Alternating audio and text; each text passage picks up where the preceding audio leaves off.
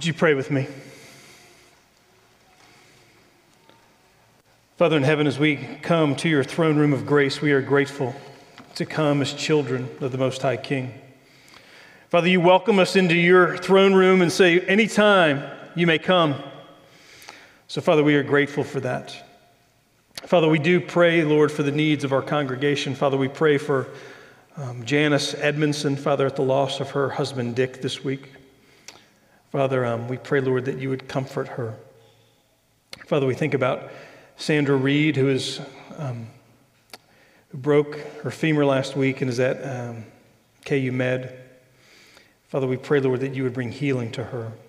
For Gary Rockman, Father, as he is struggling with congestion and fever due to COVID, Father, we pray, Lord, that you would heal him. Father, we know that there are others who are ill from COVID and other sicknesses. Father, we pray, Lord, that you would heal them and give them hope. Father, give the doctors wisdom. Father, you are the great physician, so we come to you and ask you to heal. Father, for Peggy White, Father, we pray, Lord, that she would get the oxygen that she needs and that she would recover fully. Father, for Janelle Slater, Father, she fights breast cancer. Father, we pray, Lord, that you would heal her.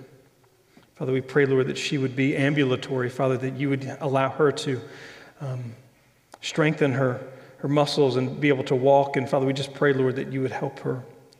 Father, for Parker Lund, Father, we pray, Lord, that you would. Um, we pray for Lark Lund, um, for Parker, who the 15 year old son who had surgery and is recovering at Children's Mercy. Father, we pray for those who have cancer among us, Father John Harvett, Cindy Hemberg, Ava Heidi, Father Catherine Ritter. Father, we pray for Vaughn Heck, who is, um, has so many issues, Father, and we just don't know why. And for Elaine Jones and Elise um, Zayat and Liz, who's comforting and trying to care for both of them. Father, there is much to be in prayer for. So, Father, we pray, Lord, for those who are struggling for those who are weary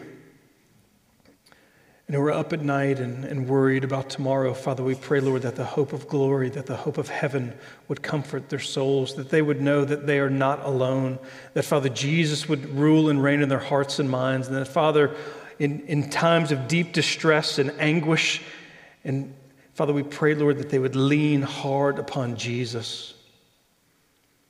Father, may we do the same. Father, when things are difficult in our lives, Father, when there are marriage difficulties, when there are, are relationships that seem broken, Father, when children um, and parents, and, and there's just so much struggle, Father, we pray, Lord, that we would lean hard upon Jesus, that we would run to your word rather than away from it. Father, might we be faithful like our Savior Jesus, who spent time in prayer and not like the prophet Jonah who ran in the other direction. So, Father, help us. Father, I pray, Lord, that the, the words of gospel truth would ring within our hearts and our minds to such a degree that, that we, our faith is increased, that our courage is increased, and that we would love you more. And Father, as we think about our homes, Father, we do pray that you would protect our homes. Father, we pray, Lord, that our children would have a deep faith, that they would not be lured into uh, the world, thinking that the world can satisfy their deepest longings. Father, help us as parents not to model that to our children, but Father, may our, our deepest longings be found in, in Jesus, our Savior. Father, may we spend time in your word. Give us a hunger and thirst for your righteousness. Father, give us a hunger and thirst for, for your word every day. Father, may we pray with great fervor and great zeal, knowing that we have great access to you, our Father, through Jesus Christ the Son. So, Holy Spirit, equip us and embolden us and comfort us and encourage us. Father, we need this desperately. For we live in a world that is ravaged by sin and selfishness. Father, it seems as every, everywhere that we look, things are bent and distorted and twisted from the way that you created them. And so, Father, help us, Lord, to be the missionaries that you have called us to be.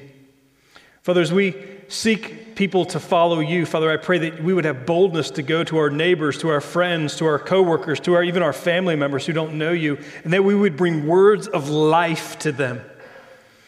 For, Father, the gospel brings peace and hope and joy that is immeasurable. And Father, we know that people are struggling today. So, Father, with great boldness and, and gentleness and, and great love, might we bring the words of truth to a world that is struggling, dare we say, even perishing. And Father, we pray, Lord, for our missionaries. Father, we are so grateful, Father, that we get to uh, bring new missionaries like the Jensens on. And Father, we pray for the Jensens, Father, as they are in Japan, church planting, Father. That is difficult soil to till. But Father, we pray, Lord, that as they sow the seeds of the gospel, that it might bring forth a mighty harvest in your name and for your glory. And Father, we pray that churches would be planted, that souls would be saved, Father, that they might establish mission outposts for the King of Kings and Lord of Lords, that they might be places where the gospel uh, is rooted and proclaimed. So, Father, we pray, Lord, for the Jensens. We pray this, for the support that they need, but Father, we pray more so for encouragement. And Father, we know that they would be encouraged as they see people turn to you out of sin and selfishness. So, Father, would you do that? And Father, as we think about our, our um, government, Father, we pray for our, our leaders. Father, we pray for the governor of Kansas. Father, we pray for Governor Kelly. Father, we pray that she would uh, pursue righteousness, that she would know what to do, that we would know right from wrong. Father, we pray for um, the vote on August 2nd. Father, we pray that we would know what to do to extend your justice to those uh, who, are, who cannot protect, protect themselves. Father, we pray, Lord, that you would help women, uh, families who find themselves in unplanned pregnancies, that we would know how to reach out and love, and that we would uphold your morality and your love and your ways to them. Father, it is a, a difficult thing to, to love others more than we love ourselves. But Father, I pray that we would do that. So, Father, help us. Father, we pray, Lord, that as we collect tithes and offerings, Father, we pray, Lord, that we would give generously. For, Father, you have given to us all things. Father, I pray that we would not give because we have to give, but because we get to give, because we love you, because we want to see churches planted, we want to see campus ministries thrive, because we want to see lost people come to faith in Jesus. We might see your name magnified, that your name might increase and ours decrease. Father, may we give with that end in mind. And we pray all these things in the strong name of Jesus. Amen. Uh, the children are dismissed for Children's Church this morning, so you know who you are. The rest of us turn to Psalm chapter 2. Psalm 2 is where we will find ourselves today. Psalm 2. It's obvious that we're not going in order of the Psalms this summer. But I do want us to say that, you know, when we think about the book of Psalms, again, 150 Psalms, Psalms 1 and 2, um, I've heard it said, are the double doors of entry into uh, the great Psalms. Two doors that both focus and, and, sort of open themselves. And we, and we did Psalm 1 uh, some time ago, you know, and we think about, you know, blessed is the man or, or happy is the man. You know, blessed is the man who does not walk in the counsel of the wicked, nor stand in the way of sinners, nor sit in the seat of mockers, but his delight is in the law of the Lord. And on his law he meditates day and night. He's like a tree planted by streams of water that yields its season, fruit in its season, and its leaf does not wither. In all that he does, he prospers. The wicked are not so, but are like chaff that the wind drives away. Therefore, the wicked will not stand in the judgment, nor sinners in the congregation of the righteous. For the Lord knows the way of the righteous, but the way of the wicked will perish. Again, two types of people those who meditate and dwell upon the law of the Lord, and those who really pursue what the world offers. And one is like a tree, a firm tree, like an oak of righteousness in, in, the, in the book of Isaiah. The other is like the chaff that the wind blows away. Well, Psalm 2 um, also gets into this idea of what the world is doing today, but it ends. It ends, Psalm 2 ends with, Blessed are all who take refuge in him. And again, we can see the word blessed meaning happy or joyful. Blessed are all who take refuge in him. And I got to tell you, that you read Psalm chapter 2, and it seems like uh, there's not a lot of refuge going on in Psalm chapter 2 until the very end of the psalm. Because when we read about it, we, we re- really read about sort of the, the, the, churn and the rebellion that's going on in the world around us. So, uh, before I get too deep into Psalm chapter 2, as again, by way of part of the introduction, let us read the Word of God. Psalm chapter 2.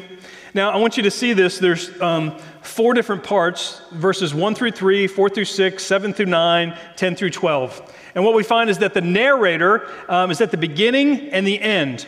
And so the first three verses are talking about the narrator. He talks about the, the kingdoms of the world. And at the end, he talks about the kingdoms, kingdoms of the world and how they are called to repent. But in between, we see God speaking. And then we also see the Son speaking, which is, again, Psalm chapter 2 or Psalm 2 is a messianic psalm. It is a psalm that points to Jesus. And actually, we see Jesus speaking in the midst of Psalm chapter 2.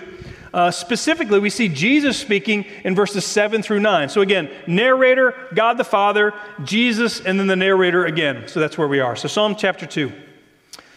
Why do the nations rage and the peoples plot in vain? The kings of the earth set themselves, and the rulers take counsel together against the Lord and against his anointed, saying, Let us burst their bonds apart and cast away their cords from us. He who sits in the heavens laughs. The Lord holds them in derision. Then he will speak to them in his wrath and terrify them in his fury, saying, As for me, I have set my king on Zion, my holy hill. I will tell of the decree. The Lord said to me, You are my son. Today I have begotten you. Ask of me, and I will make the nations your heritage and the ends of the earth your possession. You shall break them with a rod of iron and dash them in pieces like a potter's vessel. Now, therefore, O kings, be wise. Be warned, O rulers of the earth. Serve the Lord with fear and rejoice with trembling. Kiss the Son, lest he be angry and you perish in the way, for his wrath is kindled is quickly kindled. Blessed are all who take refuge in him. And we all say, The grass withers and the flower falls, but the word of the Lord remains forever. So, when we think about this, um, it makes me think about, and as I was looking at different commentators, the question becomes who's in charge of the world today? Who's in charge, right? It's a rhetorical question. You don't have to like speak out loud right now. But who's in charge? I mean, when you think about this, who is in charge of the world? Uh, some might say, depending on what region of the world that you live in, uh, some might say, well, it's the president. I mean, maybe, maybe Joe Biden is in charge of the world. Or some people in China might say it's President Xi. Or some people in Russia uh, might say it's Putin who's in charge of the world. But this psalm deals with the idea of who really is in charge of all the world. Again, when we think about this, we think about all of our attempts at fixing things that are all messed up, right? And we see this. I mean, there's a bunch that's messed up in the world. And, and you know, we have been able to deal with a lot of things, you know, educationally, you know, technologically. We've had great advances in food production in the last 100, 150 years. I mean, think about how many people can now eat because of, you know, modern ways of farming. Um, think about how many diseases that have been eradicated. Those are good things, but at the same time, there are things in our world, such as um, think about how many people are emotionally broken today. Think about how many people are anxious and, or addicted, frustrated in their lives, bored. Think about how many people are still suffering from poverty. Think about how many people are still being you know, enslaved worldwide. Think about how many people are uh, around the world. We still have child sex trafficking. We have not been able to abolish those things. And yet, what we find is that, you know, Psalm chapter 2 sees this Why do the nations rage and the peoples plot in vain. The kings of the earth set themselves, and the rulers take counsel together against the Lord and against his anointed. Now, that word anointed in the Hebrew is actually Messiah. against his Messiah, saying, Let us burst their bonds apart and cast away their cords from us. Um, I've got four R's today. The first is this is that there is the rebellion of man against God. And we see in Psalm chapter 2 that there is open hostility. It is not um, apathy, but antagonism. There's a deep seated opposition to God and to the one he puts in authority. We see this. And now we, we know this because we see it around the world today. And we see the world saying, you know, we have this. Let us figure out how to solve the world's problems. Let us not subject ourselves or submit ourselves to the King of Kings and Lord of Lords. Let us push away the, the morality of God. Let us say that the commands, the precepts, the ways, the pathways, His ordinances, His commands, we don't want His commands in our lives. We want to, again, in verse 3, it says, we want to burst apart those things which bind us, those things which are keeping us from flourishing. We see that, right? We see that, you know, when we think about um, prayer in public spaces, you know, we, we see prayer being pushed aside, you know, because we don't want to offend anybody. We see the, the morality, God's morality, being removed, you know, from um, courtrooms. You know, for years and years, we've seen you know, the Ten Commandments up in courtrooms, and, and we want to remove the Ten Commandments. And the question becomes, why do we want to do that? Why do we want to remove the morality that is, you know, will always be, you know, from the courtrooms? Let us burst apart, you know, that which is hindering our ability to do what we want to do with our lives and with everything that we have. And what we find is this why do the nations rage? And they, they come against God and, and with hostility, but they also find that there is great futility when they come against God and against his anointed. Again, let us burst their bonds apart and cast away their cords from us. Now, specifically in Psalm chapter 2, verse 1, we see this among the nations or the Gentiles, uh, depending on the translation that you're, you're, reading, the heathens. Why do the heathens rage? Why do the, those, and really what we're saying is those outside of the family of God, why do they rage against these things? But I think that there's something else within the heart and minds of, of Christians that we have to ask ourselves too. Is that our posture towards the law of God as well? When we read the Word of God, are we also feeling as if it is constraining us to a point where we feel like we need to burst out of the, constrain, uh, the, the, the, constraining elements of the commands of God? As a matter of fact, I think that oftentimes within my own heart and within the hearts of those around me is that we don't want a king to submit ourselves to, but rather we're looking for a consultant. You know what I'm saying?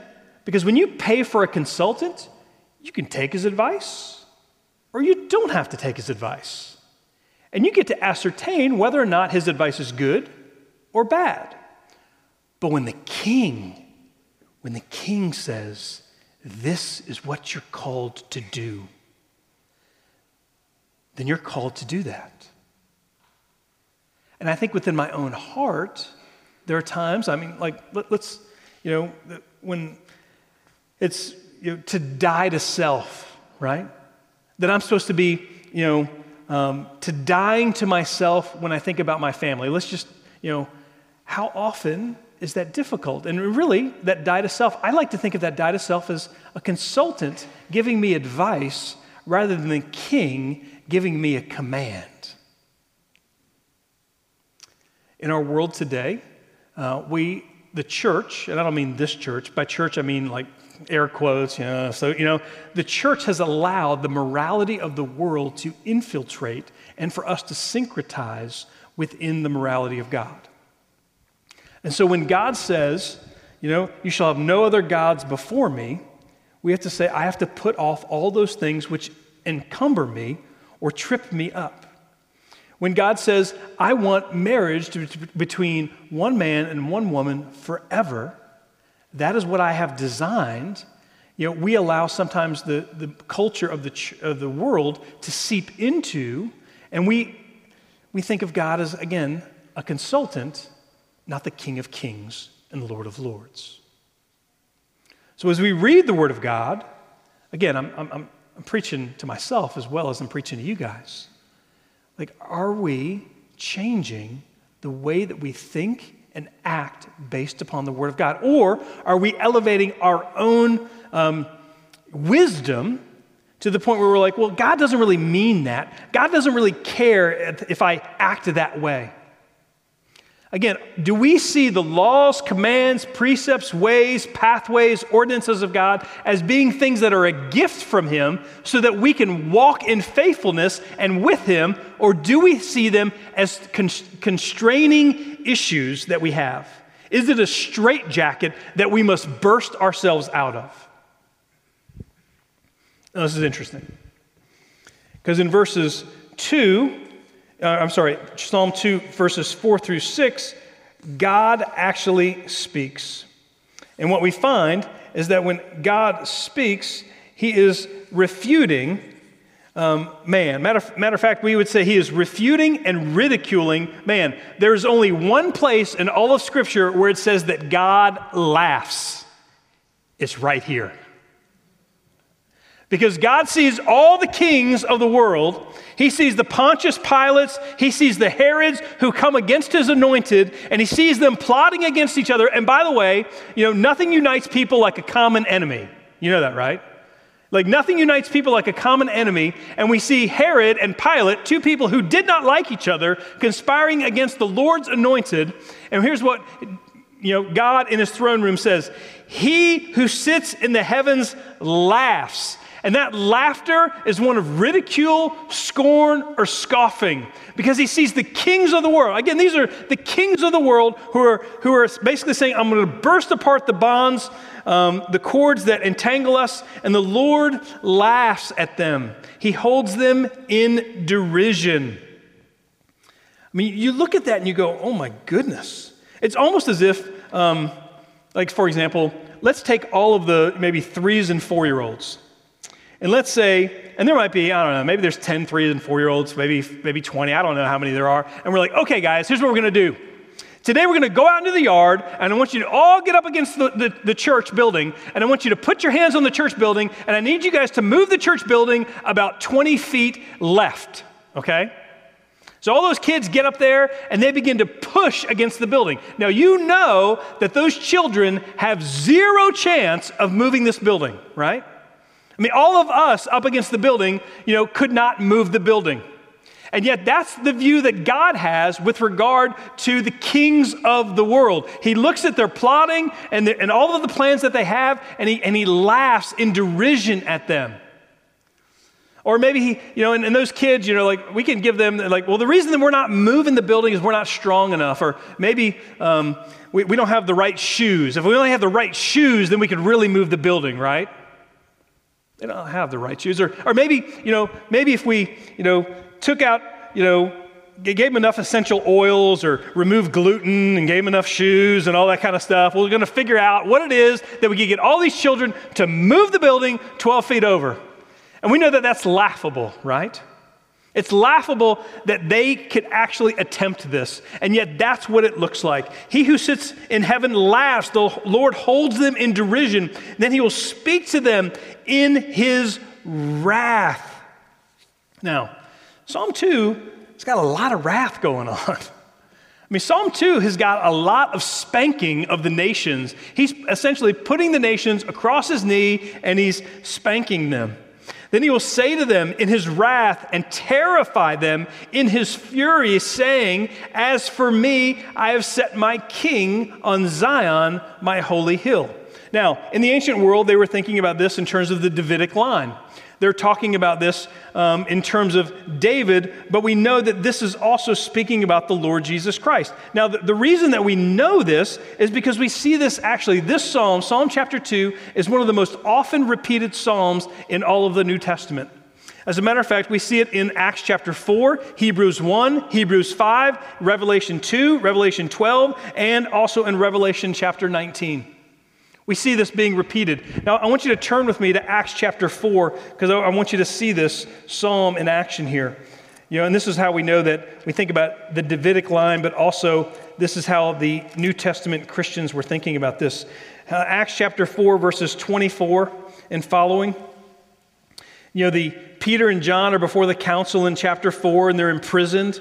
Uh, and when they can't figure out what to do with them after Peter's witness, they release them. So in verse 23, it says this that when they were released, they went to their friends and reported what the chief priests and elders had said to them. And when they heard it, they lifted their voices together to God and said, Sovereign Lord, who made the heaven and the earth and the sea and everything in them, who through the mouth of our father David, your servant, said by the Holy Spirit. Now, this is a very, I'm not going to get into it, but this is a, a, a, view of the inspiration of the Word of God, that it was written by David through the Holy Spirit and, and communicated to the saints. Why did the nations rage and the peoples plot in vain? The kings of the earth set themselves, and the rulers were gathered together against the Lord and against his anointed. Again, we're reading Psalm chapter 2, verses 1 and 2. So we see this. Now, what happens when the rulers of the day are arrayed against the Lord's anointed? Well, this is interesting. I find this interesting anyway. Um, Spurgeon pointed out that in the late third and fourth centuries, there was a, uh, a, Roman emperor. His name was Diocletian. And Diocletian, a great foe of Christianity, struck a medal. I mean, he, he put a medal out there which bore the inscription, the name of Christianity being extinguished. So basically, he made a coin and said, the name of Christianity extinguished. And then he set up markers, two monuments proclaiming this as he, as he expanded the frontier of the empire westward. It said Diocletian, Jovian, Maximian, Hercules, uh, Caesarus Augusti, Augusti. Most of you haven't heard of him. For having extended the Roman Empire in the east and the west, and for having extinguished the name of Christians who brought the republic to ruin. And he wrote the same thing, long name, DJMHCA, for having everywhere abolished the superstition of Christ, for having extended the worship of the gods. But I don't know if you know this or not, but you probably do because you're here. But Diocletian had not abolished Christianity. On the contrary, at the time, Christianity was growing stronger than ever, and eventually it triumphed over Caesar's throne. William Plumer, who is a, you know, um, an early preacher, of, of, you know, r- roughly Puritan, you know, a little after the Puritans. He said, Of the 30 Roman emperors, governors of provinces, and others in high office who distinguished themselves for their zeal and bitterness in persecuting the early Christians, of the 30, one became speedily deranged after some atrocious cruelty. One was slain by his own son. One became blind. The eyes of one started out of his head. One was drowned. One was strangled. One died in miserable captivity. One fell dead in a manner that will not bear recital. One died of so loathsome a disease that several of his physicians were put to death because they could not abide the stench that filled his room. Two committed suicide. A third attempted it but had to call for help to finish the work. Five were assassinated by their own people or servants. Five others died the most miserable and excruciating deaths, several of them having an untold complication of diseases. And eight were killed in battle or after being taken prisoners. Those are the emperors and the governors of Rome that tried to persecute Jesus and his church. The Lord sits in heaven and he laughs. The Lord holds them in derision. And he speaks to them As for me, I have set my king on Zion, my holy hill. Now, in, in, in, Psalm chapter 2, verse 7, we see Jesus and we see the reign of Jesus occurring here. It says, I will tell of the decree. The Lord said to me, you are my son. Today I have begotten you. Now, this happens um, also in two places within Scripture. We see this idea occurring uh, two different places. We see it when the baptism of Jesus occurs. We see um, God saying, uh, This is my beloved Son with whom I am well pleased. And the second place that we see this is the transfiguration, which we see in, in Matthew chapter 17 where Jesus is with Elijah and Moses, and you know, God thunders forth and he says, This is my beloved Son with whom I am well pleased.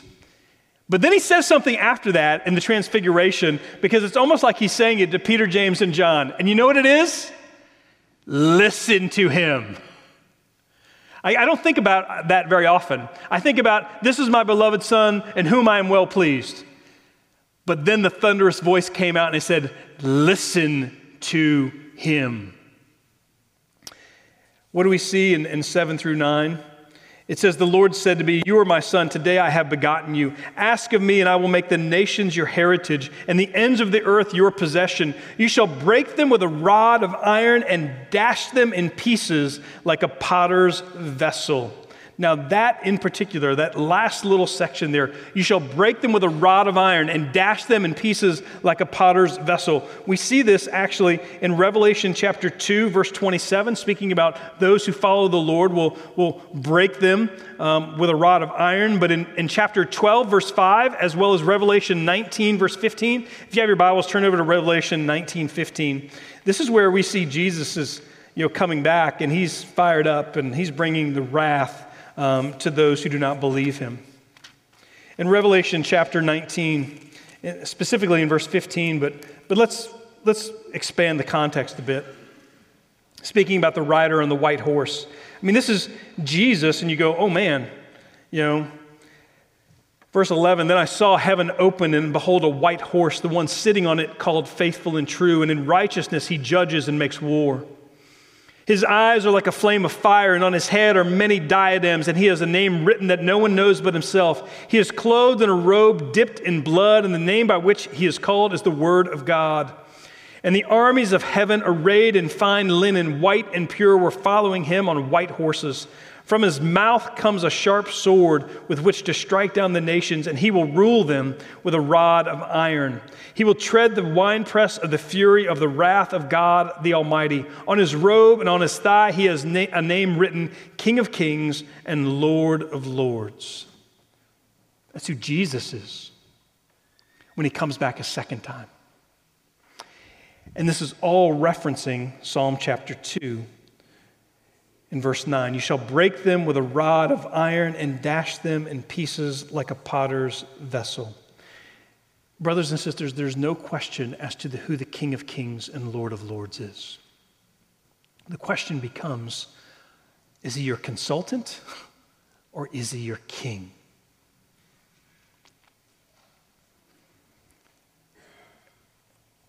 Now, the narrator um, speaks about this and he, he says this regarding the um, really the, the idea of um, bringing people back, the, the plea, um, and this is the idea of refuge. So if it's you know the rebellion, and then it's the ridicule of God, if it's the reign of the Lord Jesus, then we also see the refuge that is found in Him. The narrator is, is warning the kings of the earth, rulers of the earth. Notice what he says Now, therefore, O kings, be wise. Be warned, O rulers of the earth. Serve the Lord with fear and rejoice with trembling. Kiss the Son, lest he be angry and you perish in the way, for his wrath is kindled quickly. Blessed are all who take refuge in him. I would say that there is this idea that we actually take refuge from him, but we take refuge in him as well. Because when Jesus comes back, he will actually come back to put all things right. All that is wicked will be made right. All that is bent, he will straighten. That which is distorted will be pure. That's what we read about in Psalm chapter 2. That's what we read about in Revelation chapter 21. But it says, Now therefore, O kings, be wise. Now, this is a great missionary call to us as the people of God. I mean, this is the call that we have, that we are called to bring this message to bear. Now, therefore, O kings, be wise. We are actually called to bring this message to everyone on the planet.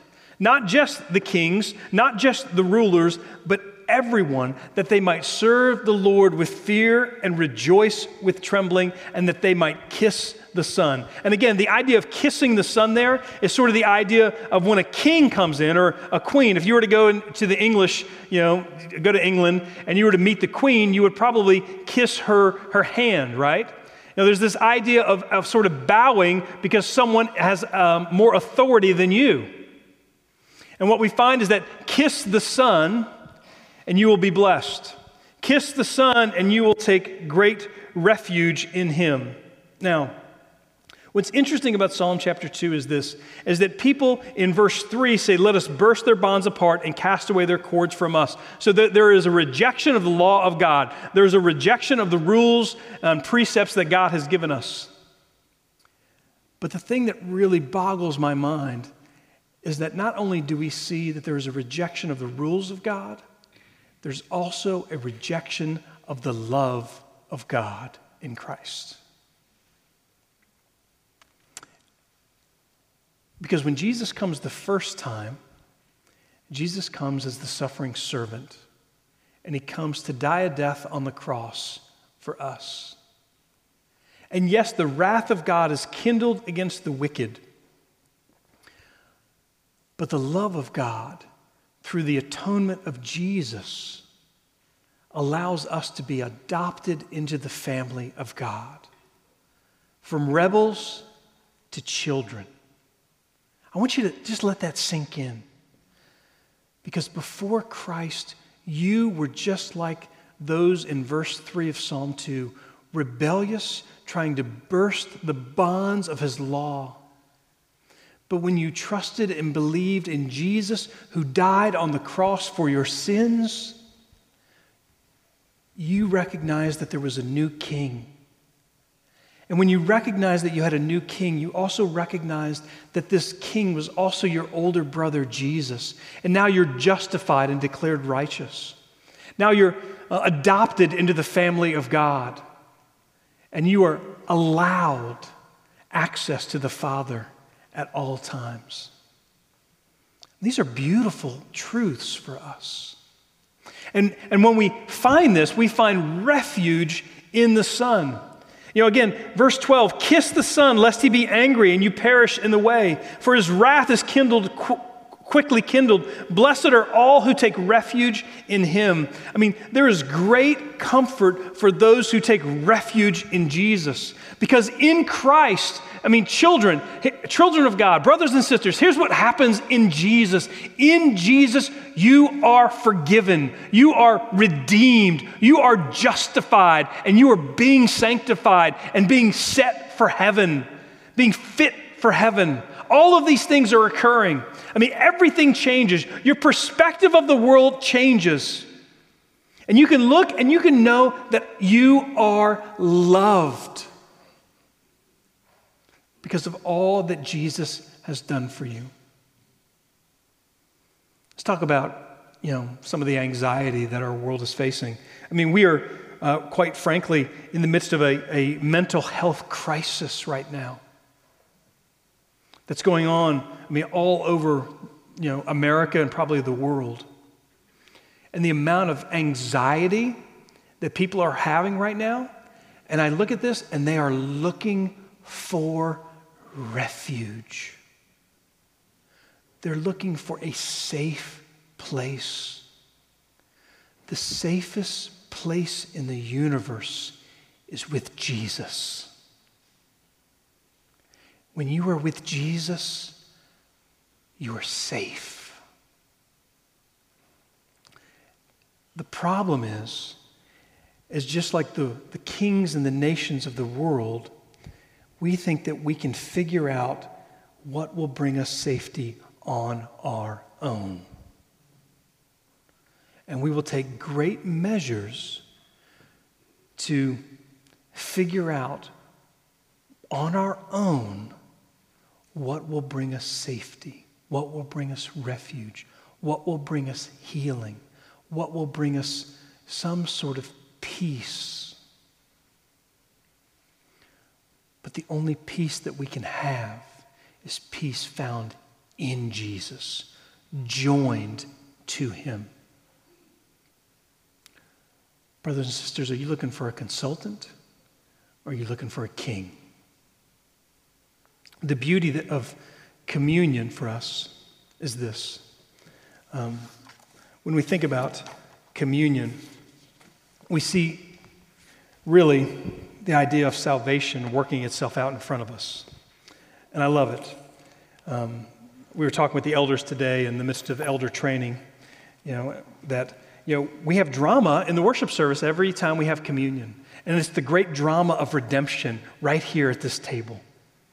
Because when Jesus came to the, to the disciples and he said, This is my body, which is broken for you. And he said, This cup, which is filled with the fruit of the vine, this cup represents my blood which is shed for the forgiveness of sins. And if you are joined to me, if you are bound with Christ, joined to Christ, union with Christ, your union with Christ means that you, you eat of, this, of his flesh and you drink of his blood. But what it really means is that you know, his life was given for you, that his, his death on the cross allowed you to be welcomed into the family of God.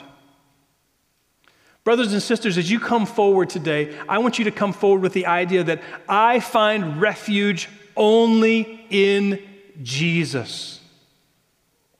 Because the reality is this if you don't find refuge in Jesus, the wrath of Jesus at his second coming will befall you. Now, I'm not trying to scare you, okay? Like, that's not, I'm not, I don't want to do that, right? Like, I'm not trying to sell fire insurance here. That's, that's not what I'm trying to do. I want you to have great peace and joy in Christ so that you might see him as a refuge. In 1 Corinthians 11, we read the words of institution. For I received from the Lord what I also delivered to you that the Lord Jesus, on the night when he was betrayed, took bread, and when he had given thanks, he broke it and said, This is my body, which is for you. Do this in remembrance of me. In the same way, also, he took the cup after supper, saying, This cup is the new covenant in my blood. Do this as often as you drink it in remembrance of me. For as often as you eat this bread and drink the cup, you proclaim the Lord's death until he comes. And when we proclaim the Lord's death until he comes, we're saying that we are joined to him and that we have peace with him and that we are forgiven and loved. This is not the table of Grace Presbyterian Church, but rather this is the table of the Lord, and He invites all those who trust and believe in Him alone for their salvation. If you're not sure who Jesus is, I would say don't partake. But for those of you who are weary and overwhelmed and looking for a refuge for your soul, and you know that that refuge is Jesus, He welcomes you to the family of God, to the table of God. But as you come, I want you to know that Jesus is your refuge. Pray with me. Father in heaven, as we approach the table of the Lord, Father, I pray, Lord, that we would do so knowing that Jesus alone is our refuge, and that, Father, we would bow down to our King and know that we are forgiven and loved. Lord, help us. Lord, save us. We pray all these things in Jesus' name. Amen. Please come.